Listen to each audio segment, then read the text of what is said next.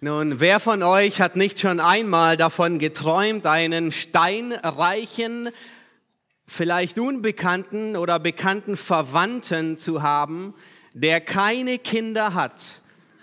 Zum Alleinerben wirst du eingesetzt, um ein Millionenerbe anzutreten. Nun, das wäre großartig, nicht wahr? Vielleicht schon davon geträumt? Nun stell dir vor, du bekommst das beglaubigte Anschreiben von einem Notar. Da steht die unglaubliche Summe drin, der Wert und ein garantiertes Auszahlungsdatum. Nun, es würde dein ganzes Leben auf den Kopf stellen. Alle Sorgen beseitigen, die du hattest, vielleicht ein paar neue Sorgen hinzufügen. Aber auf jeden Fall würde es dein Leben auf den Kopf stellen. Und nein, ich spreche nicht von der E-Mail, die du vielleicht kürzlich aus Südafrika bekommen hast ähm, und die sich hinterher als ein riesengroßer Betrug entlarvt hat. Nein, ich spreche von einem echten, realen Erbe, das unglaublich wertvoll ist. Nun, wenn du heute Morgen an Jesus Christus glaubst, wenn du gerettet bist, dann erwartet dich ein Erbe, das du dir nicht vorstellen kannst. Und dieses neue Erbe, das du angetreten hast, wird dein ganzes Leben verändern. Wenn du noch nicht gerettet bist, dann beten wir dafür und wir bringen dir das Evangelium, damit du dieses Erbe antreten kannst. Dein neues Erbe verändert alles. Wir sind im ersten Petrusbrief ähm, gelandet, wir haben äh, gestartet. Petrus, er schreibt diesen Brief an Christen, die in ihrer eigenen Heimat Fremdlinge geworden sind. Nun, wie geht das? Nun, sie sind Staatsbürger geworden die nicht ihre eigene Heimat ist. Sie sind himmlische Staatsbürger geworden, dadurch wurden sie zu Fremdlingen in ihrer Heimat. In der Gesellschaft gehörten sie zu Außenseitern. Sie erleben Anfechtung, sie gehen durch eine Feuerprobe, sie erleben Kränkung, Schmähung und Lästerung. Sie werden für Gutes tun bestraft, bis hin, dass sie sogar Verfolgung erleiden. Und Petrus, er schreibt diesen ersten Petrusbrief als Rundbrief, in gewisser Weise als Reiseführer für Gläubige, die in einer zunehmend feindlichen Gesellschaft leben. Wie sollen sie leben? Wo ist ihre Hoffnung? Wo ist ihre Zukunft? Wie wird es weitergehen? Und Petrus beginnt mit einer Botschaft, deren sie sich unglaublich sicher sein müssen. Nämlich das erste ist, sie sind von Gott auserwählte Fremdlinge. Das hatten wir uns bereits in der ersten Predigt angesehen. In den drei Versen, die wir uns heute anschauen werden, lehrt Petrus sie eine nächste Wahrheit, nämlich dass sie ein neues Erbe empfangen haben und dieses neue Erbe verändert alles. Das ist der Titel der Predigt. Dein neues Erbe verändert alles. Ähm, schlagt gemeinsam 1. Petrus auf, Kapitel 1. Wir wollen die Verse 3 bis 5 lesen.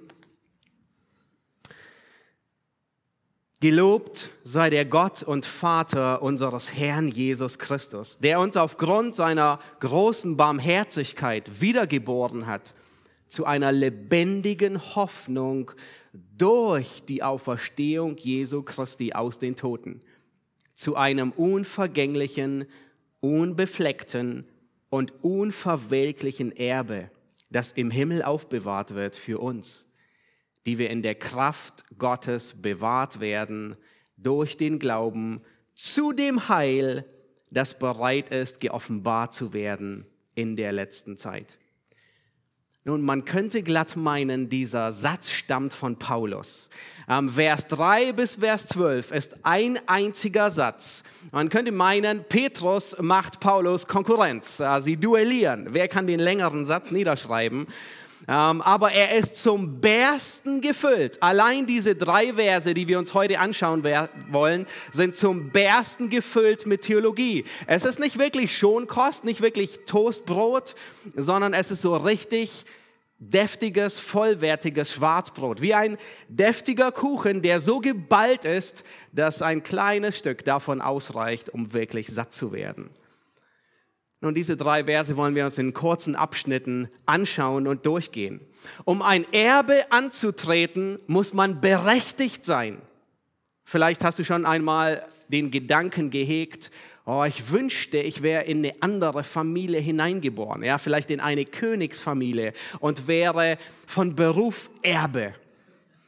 Nun, die Berechtigung brauchst du. Du musst berechtigt sein, um ein Erbe zu sein. Das ist das Erste, was wir uns ansehen wollen. Die Berechtigung für das neue Erbe ist deine Wiedergeburt.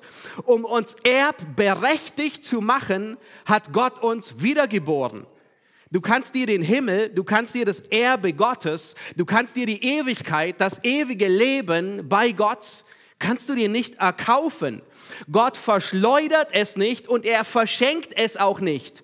Er vererbt es nur an seine Kinder. Und aus dem Grund musst du wiedergeboren sein, um dieses Erbe anzutreten. Nun, diese Wiedergeburt, von der die Bibel spricht, sie hat nichts mit Reinkarnation zu tun wie im Hinduismus oder im Buddhismus.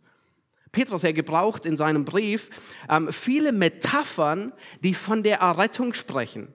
Ja, in unserem Brief, in unserem Vers spricht er davon, dass wir wieder geboren werden. Und all diese Metaphern haben etwas mit geboren werden und Kind zu tun. In Vers 14 spricht er, dass wir Kinder sind. Gehorsame Kinder. Vers 17, da sagt er, dass Gott unser Vater ist. Also all diese Metaphern der Errettung, die haben ähm, etwas mit, mit Kind und geboren werden zu tun. Vers 23 sagt er noch einmal, wir sind wiedergeboren aus unvergänglichem Samen. Und Kapitel 2, da sagt er, seid als neugeborene Kindlein begierig. Und nach was sind Babys begierig? Nach der unverfälschten Milch des Wortes. Und was meint Petrus mit wiedergeboren? Man kann auch sagen, es ist von oben geboren. Das griechische Wort bedeutet einfach hervorbringen. Und es wird sowohl für Männer als auch für Frauen gebraucht, dieses Wort. Wenn das Wort gebraucht wird für Männer, dann wird es meistens bezeichnet es, wenn ein Mann ein Kind zeugt. Wenn das Wort für eine Frau gebraucht wird, dann wird es in der Regel immer dafür gebraucht, dass sie ein Kind gebärt. Das heißt, hervorbringt. Ich denke, in diesem, in diesem Fall beinhaltet es beide Aspekte. Gott hat uns gezeugt und geboren, hervorgebracht. Das Wort kommt noch einmal vor in 1. Petrus 1, Vers 23. Da sagt Petrus, ihr seid wiedergeboren, nicht aus vergänglichem, sondern aus unvergänglichem Samen durch das lebendige Wort Gottes, das in Ewigkeit bleibt. Nun, warum müssen wir wiedergeboren werden. Der Grund ist, wir sind tot. Wir sind abgeschnitten vom Leben, wie eine Blume in einer Vase. Nun, vielleicht denkst du, oh, die sehen eigentlich noch alle ganz schick aus bei uns auf dem Mittagstisch, ähm, wie sie so in der Vase sind. Ja, aber sie sind getrennt vom Leben. Sie sehen eine Weile noch ganz gut aus, aber dann sie blühen, sie verblühen und dann wirft man sie auf den Müll. Nun, genau so sind wir Menschen. Wir sind abgeschnitten von Gott. Wir sind getrennt vom Leben. Wir blühen einmal auf und, das, und alle von euch hier, ihr seht, äh, wie das blühende Leben aus. Aber dann sind wir weg. Unser Körper, er wird zu Erde. Und das letzte Mal, wo du einen Friedhof gesehen hast, dann wird das genau dort deutlich. Unser Körper, er wird zu Erde. Und unsere Seele, sie wird nicht auf den Müll geworfen, sondern wenn wir nicht an Gott glauben, wird sie in die Hölle geworfen. Wir können diesen Zustand nicht selbst verändern. Nun, wir können uns nicht selbst einfach in einen Blumentopf verpflanzen und meinen, diese abgeschnittene Blume würde weiterblühen. In Jeremia 13, Vers 23 gebraucht Gott eine Metapher und er sagt, kann ein Leopard seine Flecken loswerden? Nun, wenn ihr im, Tier, im, im Tierpark seid, dann schaut euch ein Leopard das nächste Mal an. Kann ein Leopard seine Flecken loswerden? Nein, warum nicht? Weil sie angeboren sind. Er kann sie nicht loswerden. Und dann sagt er, genauso seid ihr mit der Sünde geboren werden und ihr könnt sie nicht loswerden. Unsere Natur, sie diktiert uns, wer wir sind, insbesondere in Bezug auf Gott. Wir wollen auf dem Thron sitzen. Wir wollen uns selbst bestimmen, uns selbst verherrlichen. Und von Natur wollen wir nicht uns Gottes Autorität unterordnen. Wir sind wie zwei Magnete, die beide positiv sind. Habt ihr sowas schon gesehen? Zwei Magnete, beide positiv. Was geschieht, wenn man die zusammenbringt? Die wollen nicht zusammen, die stoßen sich ab. Und genau so sind wir. Gott sitzt auf dem Thron zu Recht, weil er der König ist. Und wir haben uns unrechtmäßig auf den Thron gesetzt. Der Mensch will sich selbst zu Gott machen. Er will bestimmen. Nun, was muss geschehen, damit die zwei Magnete zusammenkommen? Nun, viel Kraft aufwenden. Das wird auch nicht helfen. Ein Magnet muss umgepolt werden. Ein Magnet muss negativ werden. Und das ist, was Gott tut. Dann erst wird ein Magnet von Gott angezogen. Und wir Menschen, wir können uns nicht umpolen. Wir können nicht negativ werden. Das muss Gott tun. Und das ist die Wiedergeburt. Das ist, was Gott tut. Er nennt es in Hesekiel 36, nennt er das so, ich werde meinen Geist in euer Innerstes geben und ich werde bewirken, dass ihr meinen Geboten folgt, dass ihr mich liebt. Das heißt, Gott gibt seinen Geist. Das ist die Wiedergeburt. Vielleicht stellst du dir die Frage nun, wie geschieht das? Die Wiedergeburt, die geschieht bei der Errettung. Nicht vorher, nicht nachher. Es ist auch nicht der zweite Segen. Ähm, es geschieht, wenn wir gläubig werden. Die Bibel beschreibt das als rettenden Glauben. Es ist keine mystische Erfahrung, es ist kein übernatürliches Gefühl, es ist keine Gänsehaut, die du bekommst. Die Wiedergeburt, die ist auch nicht von spektakulären Gaben begleitet, wie es in der Apostelgeschichte die, ähm, häufig geschehen ist, mit Sprachenrede und so weiter. Nein, du wirst, wenn du gerettet wirst, wirst du wiedergeboren. Und genauso wie die Geburt ein Geheimnis ist, genauso ist die Wiedergeburt ein Geheimnis. Genauso wie du auf deine Geburt keinen Einfluss nehmen konntest. Nun, wer von euch hat etwas beigetragen, um geboren zu werden? Niemand. Genauso wenig kannst du etwas beitragen, um geistlich neu geboren zu werden. Aber eins wird deutlich, wenn das Baby da ist, dann wissen alle, dass es da ist. Jeder im Raum merkt es. Vielleicht stellst du dir die Frage, woher weiß ich, dass ich überhaupt wiedergeboren bin? Nun, ich kann mich nicht erinnern an irgendein dramatisches Ereignis. Ja, ich bin vielleicht im christlichen Elternhaus aufgewachsen. Ich habe äh, so einen Stallgeruch angenommen und ähm, äh, es gab nicht so die große Veränderung. Nun nehmen wir unsere Realität. Du sitzt hier. Woher weißt du, dass du lebst? Nun, du siehst, du hörst, du lebst in dieser Realität, du interagierst äh, mit, mit, mit anderen, deine Rezeptoren, die funktionieren alle. Wenn dich jemand kneift, dann spürst du es. Dein, dein Hungerrezeptor am Magen, der funktioniert auch, wenn du hungrig bist. Deine Schmerzrezeptoren, du, du redest und antwortest mit Personen. Auch wenn du dich an deine Geburt nicht erinnern kannst, aber du, du weißt, du lebst. Und genauso ist es mit der geistlichen Realität. Du lebst in einer geistlichen Realität, wenn du wiedergeboren bist. Deine geistlichen Rezeptoren, die funktionieren. Du hast Hunger nach der unverfälschten Milch des Wortes. Deine Schmerzrezeptoren gegen Sünde, die funktionieren alle. Du agierst und interagierst mit deinem himmlischen Vater und mit deinen geistlichen Geschwistern. Du hast Sehnsucht nach deiner geistlichen Familie. Aber es gibt einen Zustand, wo wir uns nicht bewusst sind, dass wir leben. Kennt ihr den? Wann sind wir uns nicht bewusst, ob wir leben oder nicht leben? Wenn wir schlafen. Nun, wenn du schläfst, hast du kein Bewusstsein. Du weißt nicht, ob du schläfst oder nicht. Du weißt nicht, ob du lebst oder tot bist. Du könntest genauso gut auch tot sein. Und die meisten Rezeptoren funktionieren entweder gar nicht oder ganz, ganz spät. Der Hunger, du riechst nichts. Selbst Schmerz ist erst ganz spät der Fall. Und genauso ist es in der geistlichen Realität. Vielleicht lebst du gerade so, Aber die Sünde und der Betrug des Reichtums und anderer Interessen haben dich eingeschläfert. Wie wir es gerade in der Schriftlesung bei David gesehen haben. Die Zeit, von der das Kapitel handelt, sind mehrere Monate. Ein Jahr sogar, bis das Baby geboren ist und Gott durch Nathan antwortet. Vielleicht weißt du nicht, ob du geistlich lebst oder nicht. Du könntest genauso gut geistlich tot sein. Wenn du keinen Hunger hast nach dem Wort Gottes, dann kann es sein, dass du geistlich eingeschlafen bist, aber es könnte genauso gut sein, dass du geistlich tot bist. Wenn deine Sensoren gegen Sünde abgestumpft sind, kann es sein, dass du geistlich eingeschlafen bist und es kann genauso gut sein, dass du geistlich tot bist. Wenn du keine Sehnsucht nach Gemeinschaft mit Gott und Gemeinschaft mit Geschwistern hast, kann es sein, dass du eingeschlafen bist, aber es kann genauso gut sein, dass du tot bist. Wenn du nur beim Essen atmest, beziehungsweise beim Essen betest, deine Seele atmet, wenn du nur dann atmest, kann es sein, dass du schläfst und es kann genauso gut sein, dass du geistlich tot bist. Du musst aufwachen, wenn du schläfst.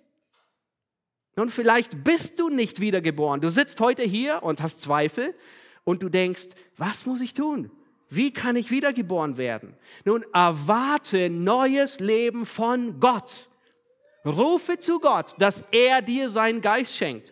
Rufe zu ihm, dass er dir ein neues Herz gibt, dass er dich errettet. Das ist der Unterschied zwischen Religion und Wiedergeburt. Durch Religion versuchst du dir deinen Weg zu Gott zu schlagen. Aber weißt du was, diese, diese Kluft, die ist so breit, es gibt kein Material der Welt, das diese Kluft überwinden kann. Durch Religion versuchst du besser zu werden. Das kannst du nicht. Aber die Wiedergeburt, sie verändert dein Herz. Sie macht dich willig. Durch Religion Willst du dir dein Erbe erkaufen? Was für ein Irrsinn. Man kauft sich ein Erbe. Niemand tut das. Durch die Wiedergeburt wirst du von Gott durch die Geburt zum Erben. Das heißt, erwarte neues Leben von Gott und entferne dich nicht von den Dingen, die Gott gebraucht, um dich zu retten. Könnt ihr euch erinnern, wir hatten in Vers 23 1. Petrus gelesen, was Gott gebraucht, durch was Gott uns wiedergeboren hat. Durch das lebendige Wort.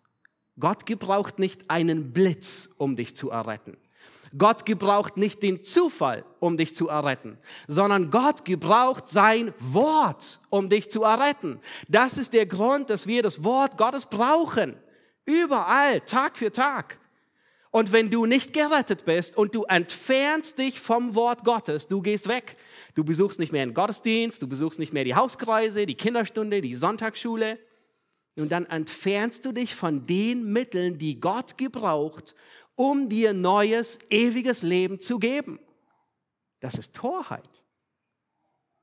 Und hier ist eine ganz wichtige Beobachtung. Gott erwartet nicht von dir, dass du dich selbst wieder gebärst. Das kannst du nicht. Nur er kann das. Gott erwartet auch nicht von deinen Eltern, dass sie nachhelfen bei der Wiedergeburt und sie beschleunigen. Sie können es auch nicht.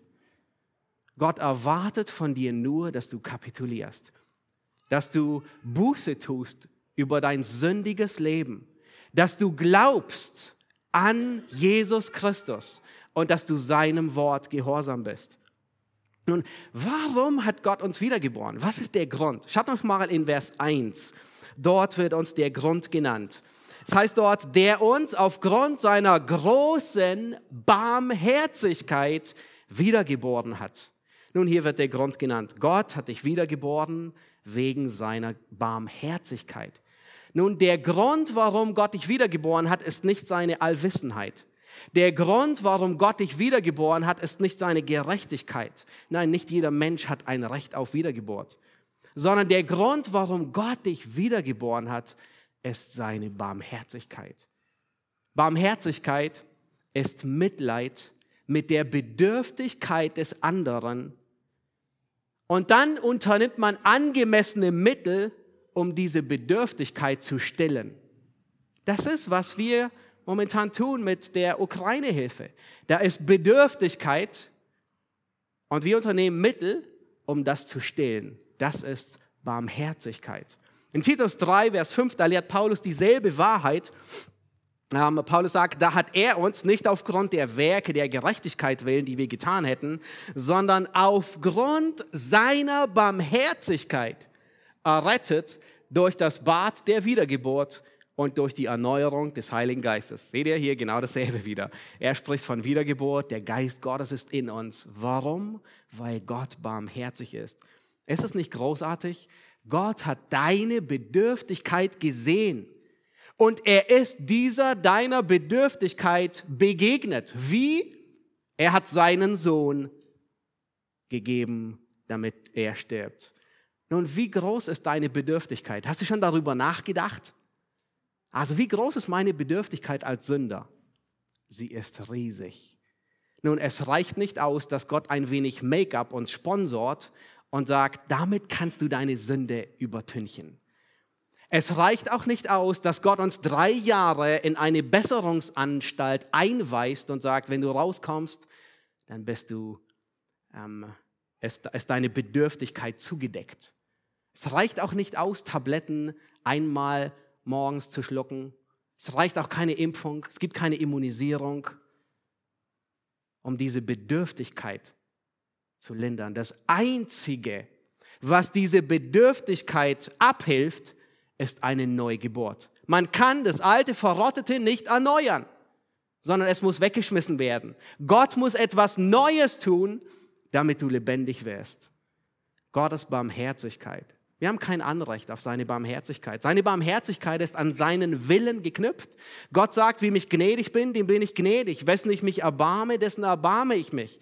Römer 9 sagt, so liegt es nun nicht an dem Wollenden oder Laufenden, sondern an Gottes Erbarmen.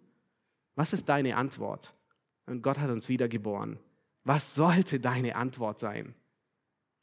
Gott zu loben und ihm zu danken. Deswegen beginnt Petrus mit dem Wort, gelobt sei der Gott und Vater unseres Herrn Jesus Christus. Nun, auch wenn die Umstände unruhig sind und auch wenn die Umstände in einer Feuerprobe gleichen, Matthew Henry, er sagt, die Lage eines Christen ist niemals so schlecht, dass er keinen guten Grund hat, Gott zu loben.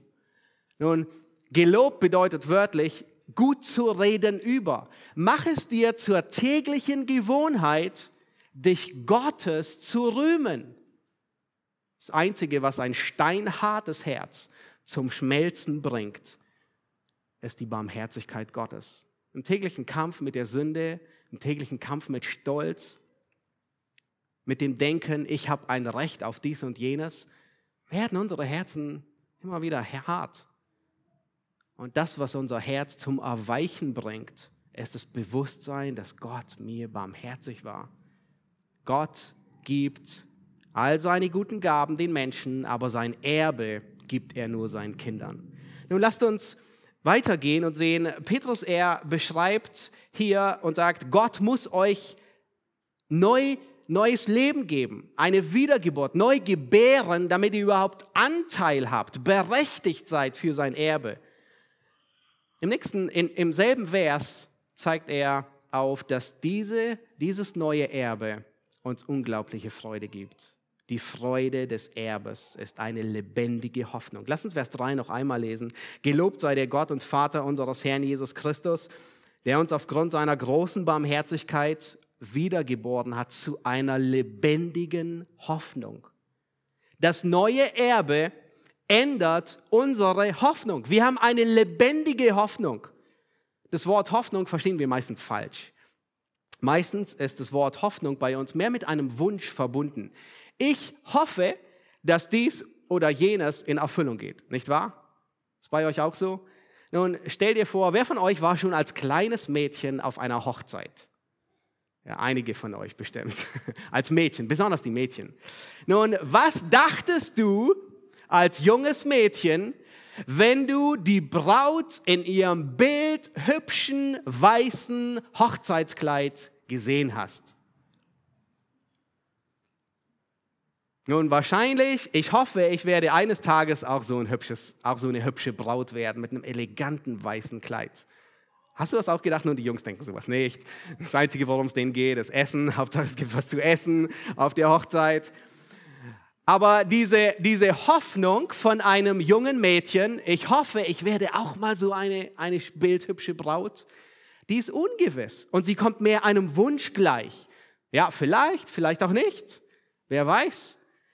Nun, stell dir vor, ein paar Jahre später kommt ein junger Mann, der nun dieser erwachsen gewordenen Frau die wichtigste Frage ihres Lebens stellt, willst du meine Braut werden? Und glücklicherweise ist es auch der Mann, den die junge Frau tief in ihrem Herzen liebt. Und sie sagt auf der Stelle, ja, ich will. Nun, mit einem Schlag ändert sich alles. Mit einem Schlag hat sich das ganze Leben geändert. Aus einer ich wünsche mir Hoffnung, vielleicht werde ich mal so, wird eine lebendige Hoffnung, nämlich eine konkrete Erwartung eine zuversichtliche Gewissheit, ich werde eines Tages so ein bildhübsches, weißes Brautkleid tragen. Die Frage ist nur, wie lange dauert es bis dahin? Der Tag ist gewiss. Merkt ihr den Unterschied? Vorher war es einfach eine, wer weiß, ob es kommen wird. Und nun hat sich alles geändert. Es ist sicher, es, der Tag wird kommen. Ihre komplette Hoffnung hat sich verändert. Alles wird zweitrangig. Nun lebt sie auf diesen Tag zu. Um dieser neuen Hoffnung willen ist sie bereit, jede Menge Entbehrung, Arbeit, Leid, Umzug, was auch immer auf sich zu nehmen. Eine tote Hoffnung ist eine Hoffnung, die zerschlagen werden kann. Eine lebendige Hoffnung ist eine wahre, echte, garantierte Erfüllung.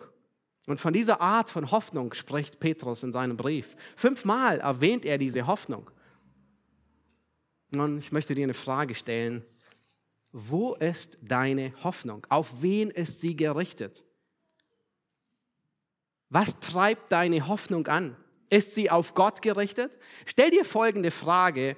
Was würden die Leute, die dich am besten kennen, ja, deine Familie, deine Freunde, was würden sie sagen, wo deine Hoffnung liegt?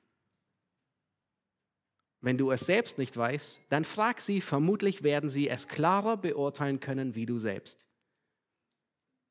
Das Wort Hoffnung, das wird an anderen Stellen noch als Sehnsucht beschrieben, als eine Sicherheit, als Sorglosigkeit, als Zuflucht, besonders in den Psalmen, als Zuversicht. Ja, Hoffnung ist etwas, nach dem ich mich sehne. Hoffnung ist jemand oder etwas, wo ich Zuflucht suche, wohin ich mich flüchte, etwas, das mir Sicherheit gibt, etwas, wo ich sorglos bin. Hoffnung ist jemand oder etwas, das mich glücklich macht, das mich erfüllt.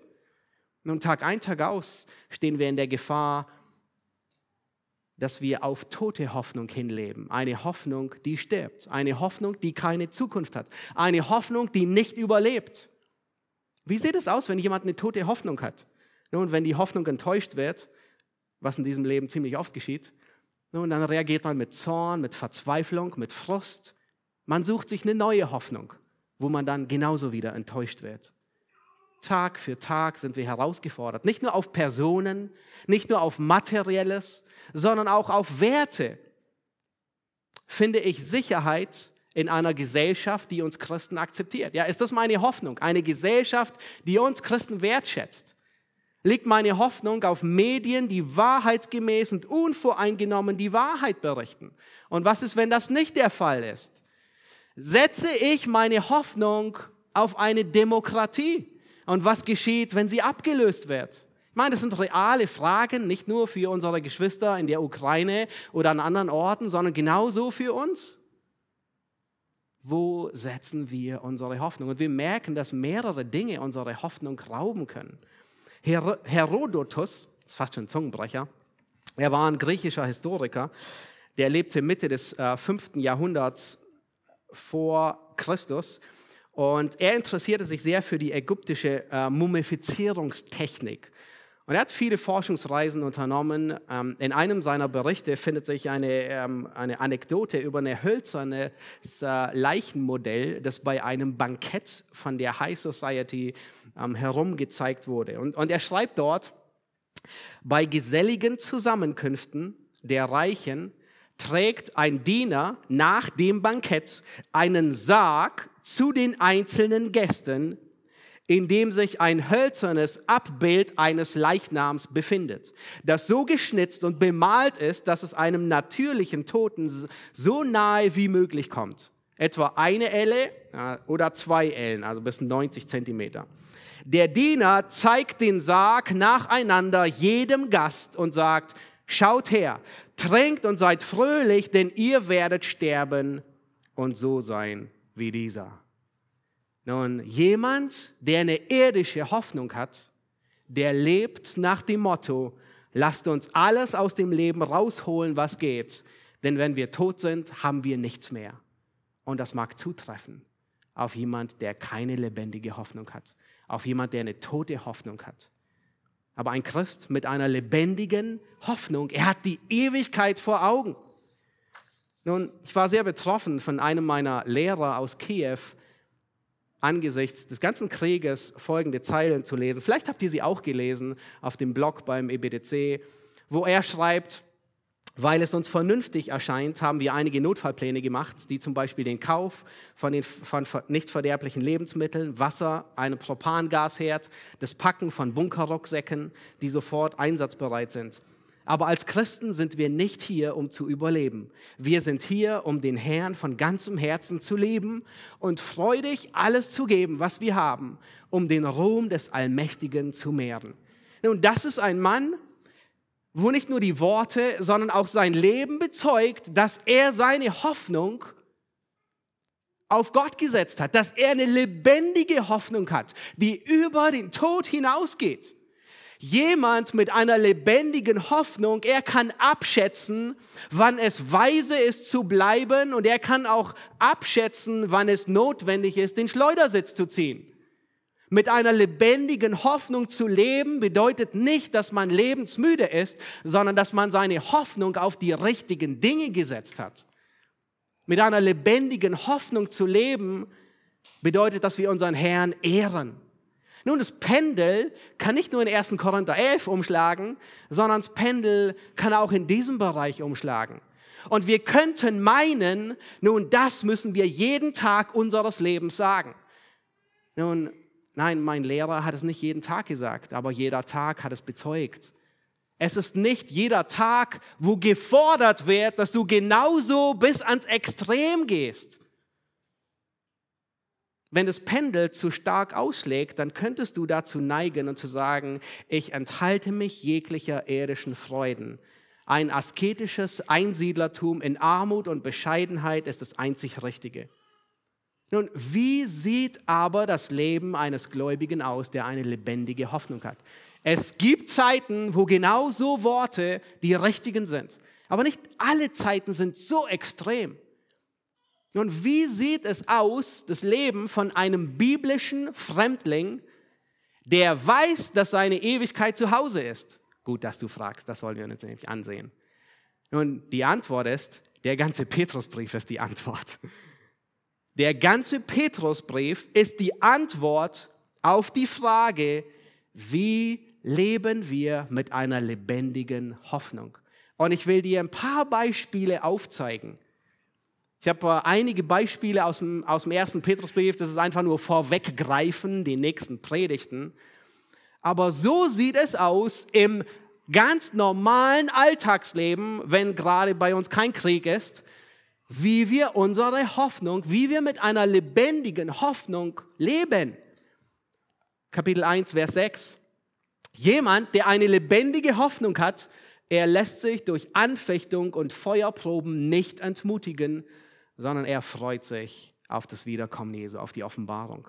Kapitel 1, Vers 8. Jemand, der eine lebendige Hoffnung hat, und wenn du sie hast, dann muss sie so aussehen bei dir. Er liebt Christus, obwohl er ihn nicht sieht. Jemand, der eine lebendige Hoffnung hat, enthält sich sündiger Begierden und lebt heilig. Nun, warum in aller Welt sollen wir uns sündiger Begierden enthalten? Weil wir eine lebendige Hoffnung haben über dieses Leben hinaus. Warum um aller Welt sollen wir heilig leben? Weil wir eine andere Hoffnung haben, nicht primär im Hier und Jetzt. Kapitel 2, Vers 1. Jemand, der eine lebendige Hoffnung hat, der legt Heuchelei und Neid und Verleumdung ab und ist stattdessen begierig nach Gottes Wort. Nun, vielleicht denkst du auch, ja, in Kriegszeiten würde ich sowas Extremes auch sagen. Aber wenn du eine lebendige Hoffnung hast, dann legst du Heuchelei ab, dann legst du Neid ab, dann legst du Verleumdung ab. Wie sieht die, die lebendige Hoffnung eines Sklaven aus? Haben schon gefragt? Er ordnet sich unter, er erträgt Kränkung, er rächt sich nicht. In Kapitel 3 werden wir dahin kommen, wo Petrus beschreibt, wie es aussieht, wenn eine Frau eine lebendige Hoffnung hat. Und er sagt, sie ordnet sich unter. Sie gewinnt ihren ungläubigen Mann durch einen gottesfürchtigen Wandel und nicht durch andauerndes Nörgeln. Sie schmückt sich mit einem sanften Geist. Kapitel äh, 3, Vers 7. Wie sieht es aus, wenn ein Mann eine lebendige Hoffnung hat? Nun, wir haben das in den letzten Wochen gehört in der Serie und wir werden es uns in Kapitel 3 wieder anschauen. Er ehrt seine Frau. Kapitel 3, 14. Wie sieht es aus, wenn Gläubige eine lebendige Hoffnung haben? Sie lassen sich nicht einschüchtern. Sie sind bereit, für Gutes tun zu leiden. Warum sollten wir für Gutes tun leiden? Weil wir eine ewige, eine lebendige Hoffnung haben. Das motiviert uns im Hier und Jetzt. Wir sind bereit, Zeugnis zu geben, jederzeit über die Hoffnung, die wir haben. Jemand, der eine lebendige Hoffnung hat, Kapitel 4, Vers 7, er dient mit seinen Geistesgaben. Er liebt, er vergibt, er ist gastfreundlich, besonnen, er betet. Warum? Weil er eine Hoffnung hat. Kapitel 5, Vers 5. Er ordnet sich unter, er ist demütig, er wirft seine Sorgen auf den Herrn, er ist wachsam und so weiter. Nun, all das charakterisiert einen Gläubigen, der eine lebendige Hoffnung hat. Das heißt, die Antwort ist der ganze erste Petrusbrief. Gut, dass wir ihn durchgehen. Nun, bist du hin und her gerissen in deinem Leben? Denkst du manchmal, lohnt es sich zu investieren oder lohnt es sich überhaupt nicht? Soll ich gar nicht damit anfangen? Denkst du da manchmal darüber nach, ist es richtig, das zu genießen? Aber eigentlich habe ich ein himmlisches Zuhause. Lebst du in diesem Spannungsfeld nun, soll ich materielle irdische Dinge kaufen und besitzen? Ich meine, sie verbrennen sowieso alle. Oder soll ich Projekte planen, irgendetwas bauen, den Garten hübsch machen? Wir sind wahrscheinlich sowieso alle bald weg. Kennst du dieses Spannungsfeld? Spürst du dieses Spannungsfeld? Wenn ja, dann ist es gut. Denn wir leben in diesem Spannungsfeld und wir müssen dieses Spannungsfeld aushalten. Und die Lösung ist nicht, dass wir auf die eine oder die andere Seite uns schlagen. In 1. Korinther 7, Vers 29, und hier, hier finden wir wirklich die Antwort, wie wir in diesem Spannungsfeld leben, dass wir einerseits hier auf Erden und doch Bürger nicht von dieser Erde sind. Da schreibt Paulus, 1. Korinther 7, 29, die Zeit ist nahe. Ja, dieselbe Theologie wie Petrus. Ja, wir, wir sind bald weg. Und dann sagt er, so soll nun in der noch verbleibenden Frist die, welche Frauen haben, sein, als hätten sie keine, und die weinen, als weinten sie nicht, und die sich freuen, als freuten sie sich nicht, und die kaufen, als besäßen sie es nicht, und die diese Welt gebrauchen, als gebrauchten sie sich nicht, denn die Gestalt dieser Dinge vergeht. Nun achtet auf den feinen Unterschied. Paulus sagt nicht, okay, lebe einfach ohne Frau weiter. Er sagt nicht, Christen weinen nicht. Er sagt nicht, Christen freuen sich nicht. Er sagt nicht, kauf nichts mehr, gebrauch diese Welt nicht mehr, sei ein Einsiedler. Nein, er sagt, genieße das Leben, weine, wenn es Grund dazu gibt, freue dich, wenn es Grund dazu gibt, kaufe, wenn es nötig ist, gebrauche diese Welt im Bewusstsein, dass alles vergeht. Und in diesem Spannungsfeld müssen wir leben und es aushalten. Und wir brauchen Weisheit, weil wir so leicht neigen, auf der einen oder der anderen Seite herunterzufallen. Deine neue Hoffnung, dein neues Erbe hat Einwirk Auswirkungen auf deine Hoffnung. Nun lass uns weitergehen und wir wollen uns ansehen, wer garantiert uns überhaupt, dass wir ein Erbe ausgezahlt bekommen. Ich meine, wo um alles in der Welt nehmen wir es her, dass wir einen Anspruch darauf haben. Im, Im letzten Absatz von Vers 3 sagt er, gelobt sei der Gott, der uns wiedergeboren hat zu einer lebendigen Hoffnung durch die Auferstehung ähm, Jesu Christi aus den Toten. Das ist die Beglaubigung des Erbes, die Auferstehung Jesu. Nun, warum erwähnt Petrus hier die Auferstehung? Äh, eigentlich würde es überhaupt keinen Sinn ergeben, sie hier zu erwähnen. Was, was, was, hat die, was hat die Auferstehung mit der lebendigen Hoffnung zu tun?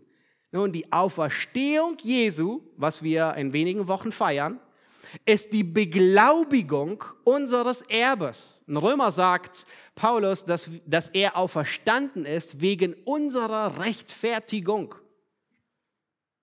Das heißt, Petrus, er geht zurück in die Vergangenheit, um zu beweisen, ja, es ist die Auferstehung ist wie die notarielle Beglaubigung eines Testaments.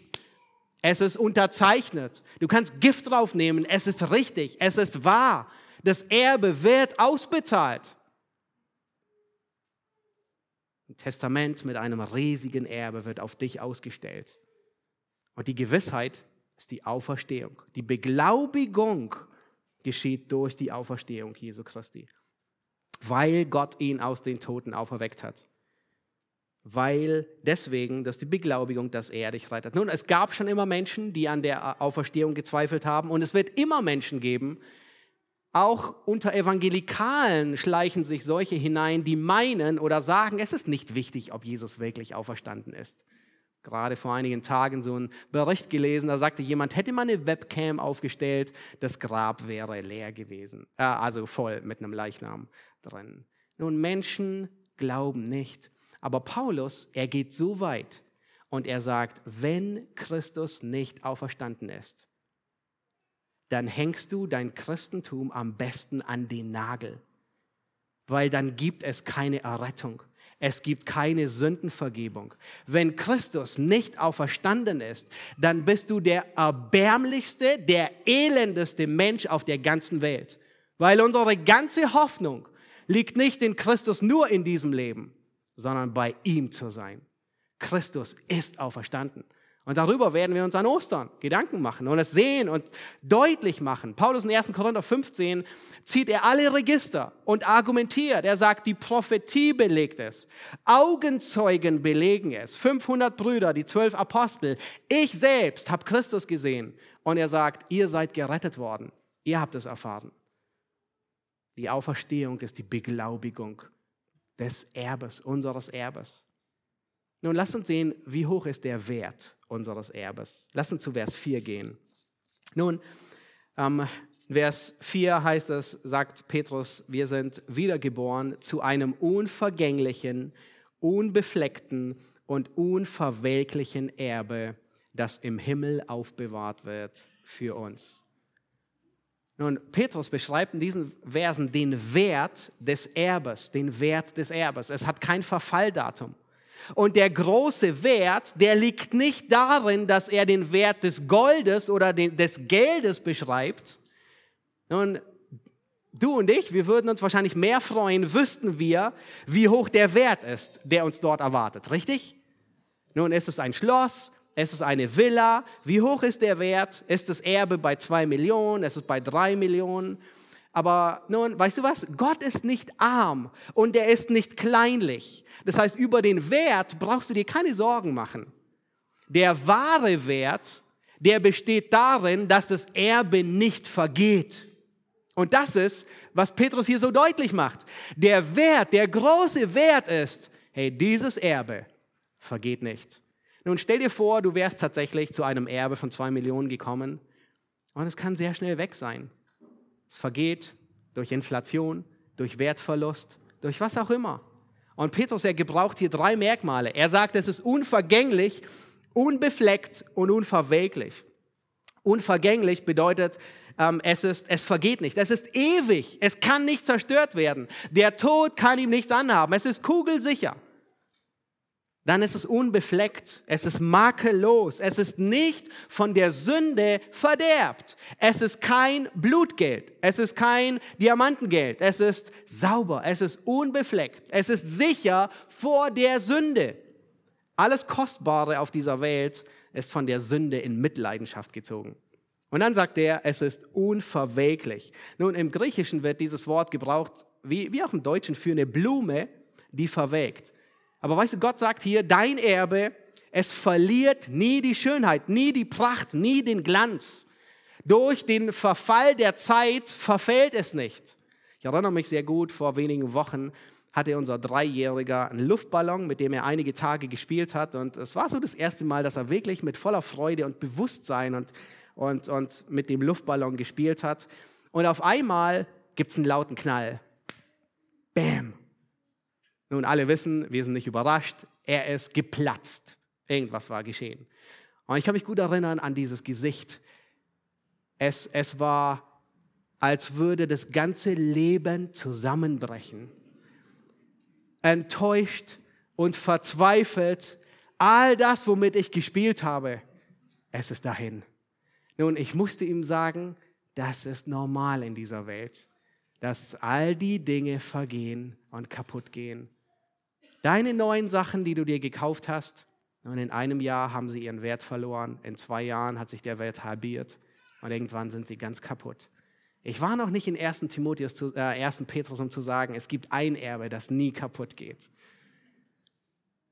Petrus beschreibt hier mit diesem Erbe unterschiedliche, unterschiedliche Aspekte. Er sagt, es wird im Himmel aufbewahrt. Es ist die Errettung, die in der letzten Zeit geoffenbart wird. Es ist das Endziel unseres Glaubens. Es ist die Hoffnung, für die wir bereit sein sollen, eine Rechenschaft abzulegen. Und die Metapher, die Petrus hier gebraucht, war den Lesern sehr gut bekannt.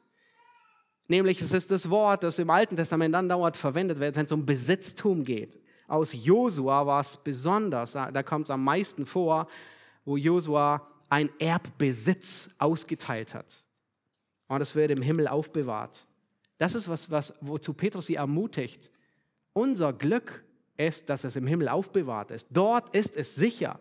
Der Himmel, der ist sicherer wie das sicherste Bankschließfach einer Schweizer Bank. Hier auf Erden gibt es keine Sicherheit. Stell dir vor, du hast ein riesiges Erbe. Oh, toll und großartig. Aber stell dir vor, der Krieg kommt. Und ich meine, wir erleben es in den letzten Wochen hautnah. Und du musst fliehen. Du musst alles zurücklassen. Dein ganzes Erbe ist dahin. Oder noch schlimmer, eine Rakete schlägt ein und das Einzige, was übrig bleibt, ist ein Krater. Nicht obenrum, sondern untenrum. Und du hast noch nicht mal Erinnerungen mitgenommen. Oder du hast ein riesiges Erbe angetreten und du wirst krank und kannst dich gar nicht mehr daran erfreuen. Und wir haben ein anderes Erbe. Und Gott will, dass du dein Erbe wertschätzt. Nun, beim Vorbereiten war ich wirklich überrascht, wie oft die Bibel von unserem Erbe spricht. Ich habe ein paar Bibelstellen zusammengetragen, Apostelgeschichte 20, 32, da sagt Paulus, wo er die Gemeinde ähm, äh, anbefiehlt, die Ältesten, er sagt, ähm, Gott, er befiehlt sie Gott und dem Wort an, das Kraft hat, euch aufzuerbauen und ein Erbteil zu geben unter allen Geheiligten. Apostelgeschichte 26, ähm, ähm, er sollte zu den Heiden gesandt werden, damit sie sich bekehren. Und dann heißt es, damit sie, um ein Erbteil zu empfangen. Römer 8, wenn wir Kinder sind, so sind wir Erben, Miterben Gottes, Christi. Epheser 1, Vers 11. In ihm haben wir unser Erbteil durch Christus. Kapitel 1, 18. Da betet Paulus für die Epheser, nämlich damit sie erleuchtete Augen, das heißt in anderen Worten, er betet darum, dass sie verstehen, was die Größe, was die Hoffnung der Berufung, was der Reichtum der Herrlichkeit ihres Erbes ist. Nun, was geschieht, wenn wir unser Erbe nicht wertschätzen? Ist es schlimm? Es ist schlimm. Vielleicht denkst du, ah, ist nicht so schlimm, ich will mich nicht zu sehr freuen. Es ist riesig schlimm.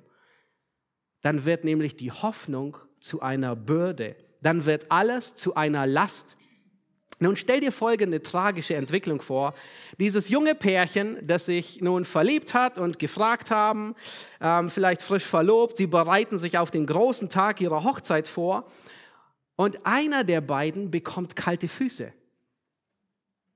und sagt, ah, ist es wirklich der richtige Ehemann oder Ehepartner, die richtige Ehefrau? Vielleicht verliert sogar einer das Interesse an dem anderen. Nun, fürchterlich, tragisch. Aber in einer gefallenen Welt kann es durchaus vorkommen. Nun, wie ändert sich das auf ihre Hochzeitsvorbereitungen? Nun, vorher waren die größten Kosten und die größte Mühe war eigentlich nichts. Und nun wird ein einziges Telefonat zu einer Last. Eine dreistündige Fahrt, Autofahrt wird zu einer Bürde. Vorher war es indiskutabel. Ich setze mich ins Auto und fahre. Und nun, ist es das wirklich wert, drei Stunden zu fahren? Nun, warum? Was hat sich geändert? Die bevorstehende Hoffnung hat ihren Wert verloren. Die bevorstehende Hoffnung ist nicht mehr so wertvoll. Willst du wissen, warum dir das Leben als Christ manchmal als Bürde erscheint? Weil der Wert dieses Erbes in deinen Augen an Wert verloren hat. Nun, und damit handelt es sich nicht um eine allgemeine Inflation der himmlischen Währung, ein himmlisches Erbe ist nie von einer Inflation betroffen. Aber in deinen Augen verliert dieses Erbe an Wert. Man könnte sagen, es ist eine persönliche Inflation. Vielleicht geht es dir auch so. Du lebst in einer geistlichen Inflation. Nun, deine Freude auf die Ewigkeit, die du mal hattest, ach, sie ist ein bisschen abgekühlt. Dein Dienst ist mehr zu einer Last geworden. Schon wieder. Es ist mehr eine Bürde. Die Freude über die Errettung, über die Vergebung, über das ewige Leben, das einst da war, als du gläubig wurdest, ist ein bisschen abgekühlt. Das ist nicht gut. Das ist überhaupt nicht gut. Du bist auf dem besten Weg, geistlich einzuschlafen. Und wer weiß, ob du überhaupt geistlich lebendig bist. Wie kommst du da raus? Du musst Buße tun. Nicht einfach nur versuchen, irgendetwas anzukurbeln. Du musst Buße tun, du musst Christus bekennen, dass deine Liebe zu ihm abgekühlt ist. Und der Gemeinde in Ephesus, die das gleiche Symptom, die gleiche Krankheit hatte, sagt Christus, tue die ersten Werke. Erinnerst du dich, als du damals zum Glauben gekommen bist? Die Freude, die du hattest, die, den Eifer, die Hingabe. Nun, was sind die ersten Werke? Jesus sagt, tue etwas, tue Buße und tue die ersten Werke. Erinnerst du dich, als du gläubig wurdest, voller Freude, du konntest gar nicht genug kriegen von der Bibel. Es war so fesselnd, so spannend. Du warst begierig nach dieser unverfälschten Milch des Wortes. Du wolltest mehr über Gott erfahren.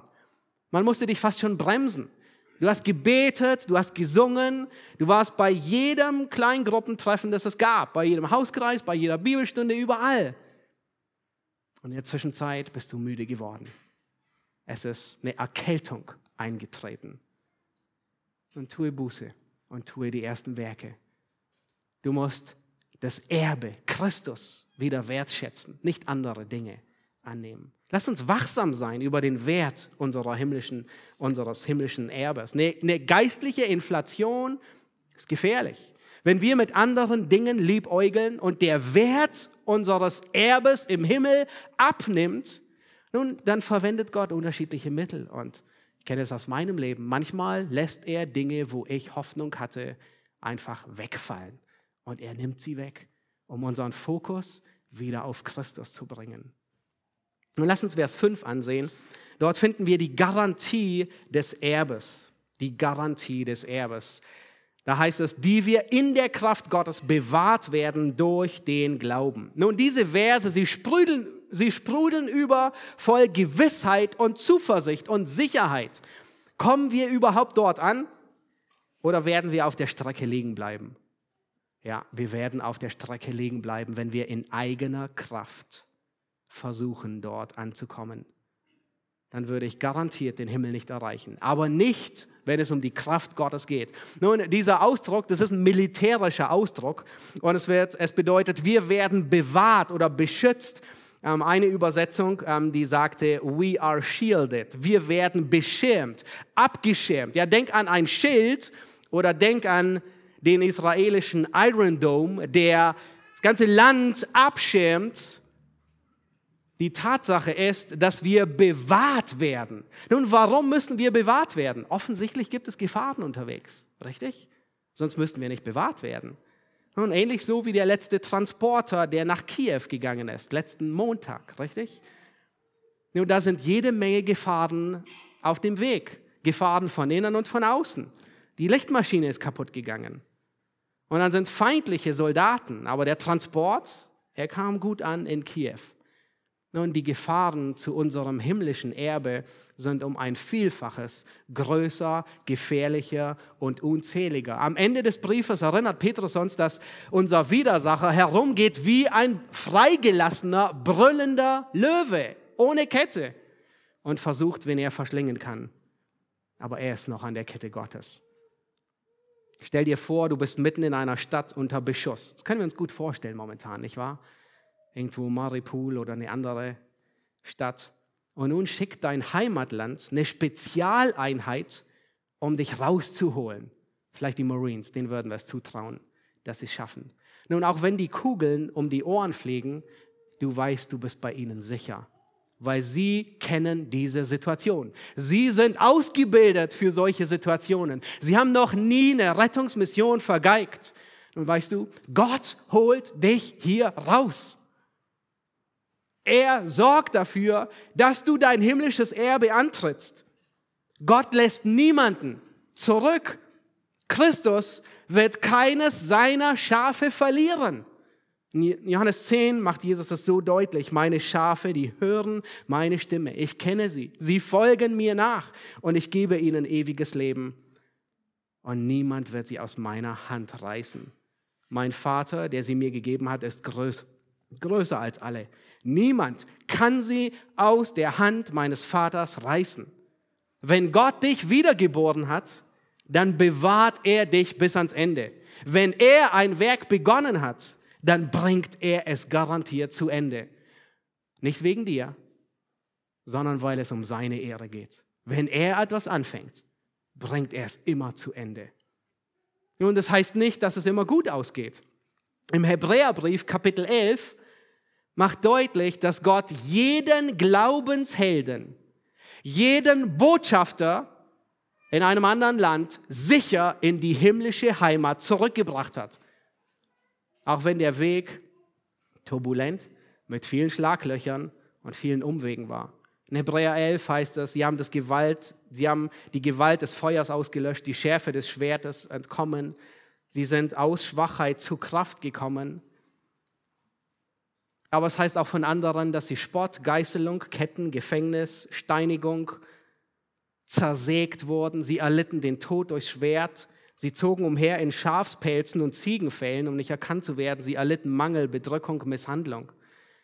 Nun, Gott holt dich raus. Aber es heißt nicht immer, dass es immer nur so ausgeht, wie wir es meistens uns vorstellen. Unser Vers sagt, durch Glauben werden wir bewahrt. Nun, hier sehen wir Gottes Souveränität und die Verantwortung des Menschen Hand in Hand. Gott bewahrt uns durch Glauben. Nun, Frage, was muss sichtbar werden, wenn Gott dich bewahrt? Dein Glaube. Und deswegen dürfen wir nicht stöhnen, wenn der Glaube durchs Feuer erprobt wird. Das wird die nächste Predigt aufzeigen.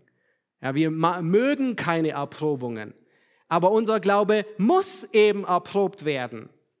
Es muss sichtbar werden, ob du wiedergeboren bist oder nicht.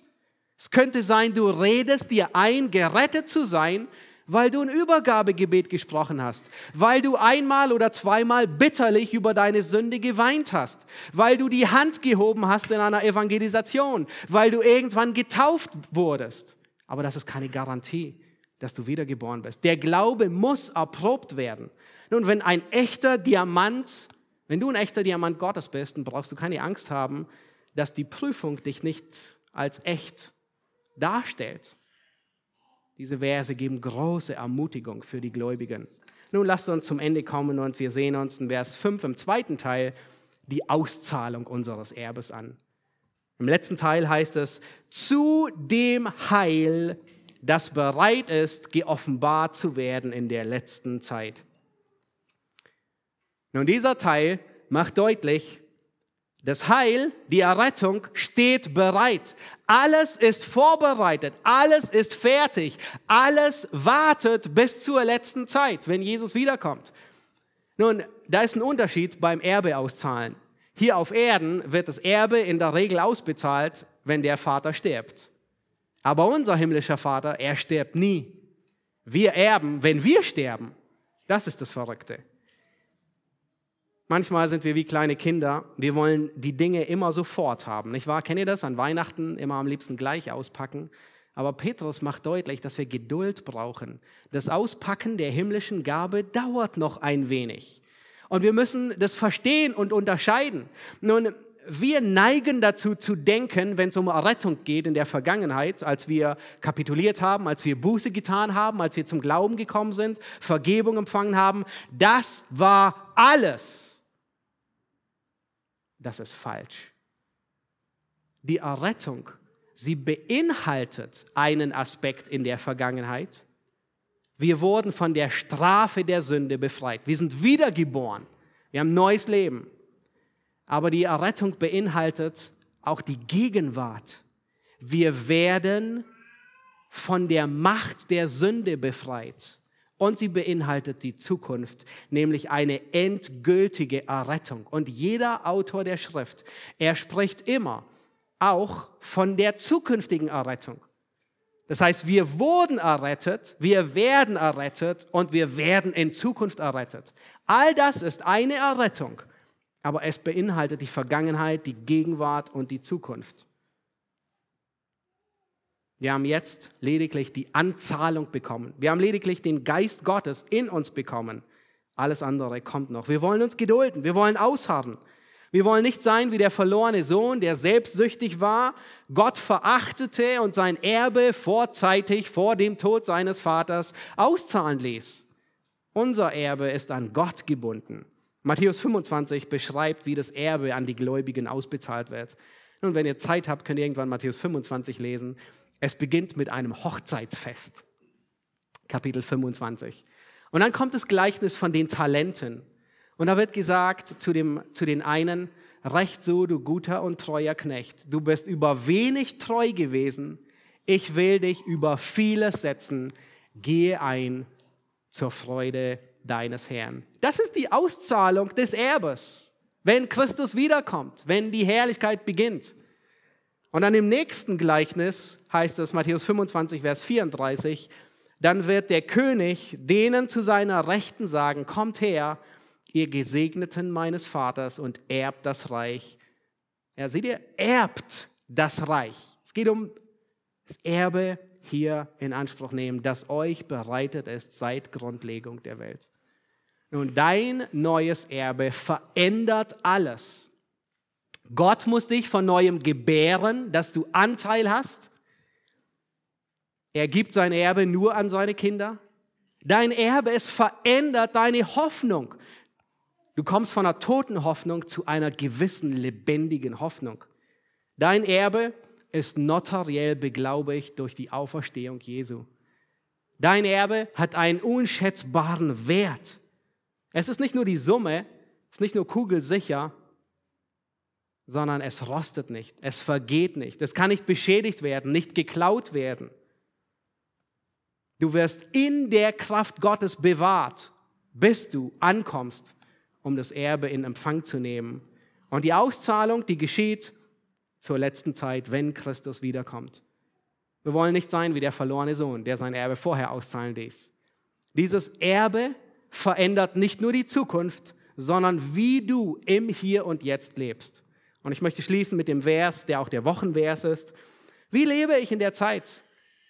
Paulus hat dieselbe Theologie. Er sagt darum, meine geliebten Brüder, seid fest, unerschütterlich, nehmt immer zu in dem Werk des Herrn, weil ihr wisst, da ist die Gewissheit, die Hoffnung, die lebendige Hoffnung, dass eure Arbeit nicht vergeblich ist. Wenn du eine lebendige Hoffnung hast, dann hat es große Auswirkungen auf dein Leben wie du lebst. Lass uns aufstehen und gemeinsam beten. Herr Jesus Christus, wir danken dir für diesen Abschnitt im ersten Petrusbrief, der uns so große Freude, so große Gewissheit und Zuversicht gibt. Herr, wir haben ein Erbe, zu dem wir wiedergeboren sind, das du uns gibst, das einen unschätzbaren Wert hat, das unsere ganze Hoffnung, unser ganzes Leben verändert. Herr, wir wollen dich um Vergebung bitten, da wo wir so achtlos damit umgegangen sind, dass wir dein Erbe, den Himmel, das ewige Leben, das Leben bei dir verachtet haben und nicht hoch genug geschätzt haben. Herr, wir beten darum, dass es uns anspornt, Herr, dass wir tüchtig werden. Herr, dass unsere, vielleicht da, wo die Liebe erkaltet ist, dass sie neu aufflammt, dass wir deine Herrlichkeit, deine Größe erkennen, deine Barmherzigkeit, die du uns gegeben hast. Herr, wir wollen dich bitten, dass du unsere Herzen erreichst, dass wir deine Größe, deine Gnade sehen und erleben. Wir danken dir und wir preisen dich. Amen.